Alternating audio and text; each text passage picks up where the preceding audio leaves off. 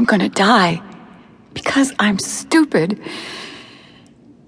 That was the final lucid thought Angela was able to form before emotion replaced rational thinking.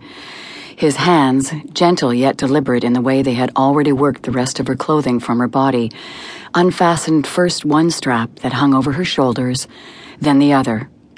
And Angela felt her face flush as the chemise fell, leaving her nude.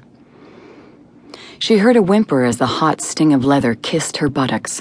Then the whimper grew to a muffled cry with the second and third strike, and Angela realized it was her own voice she was hearing, what little voice she could form through the gag. Her body trembled at a fourth and fifth strike. Fear and adrenaline coursed through her body, and Angela moaned. Embarrassment competed with fear, embarrassment at being naked and vulnerable, and at the realization her body was responding to his actions, that she could no longer control herself. With each lash from the belt, arousal grew.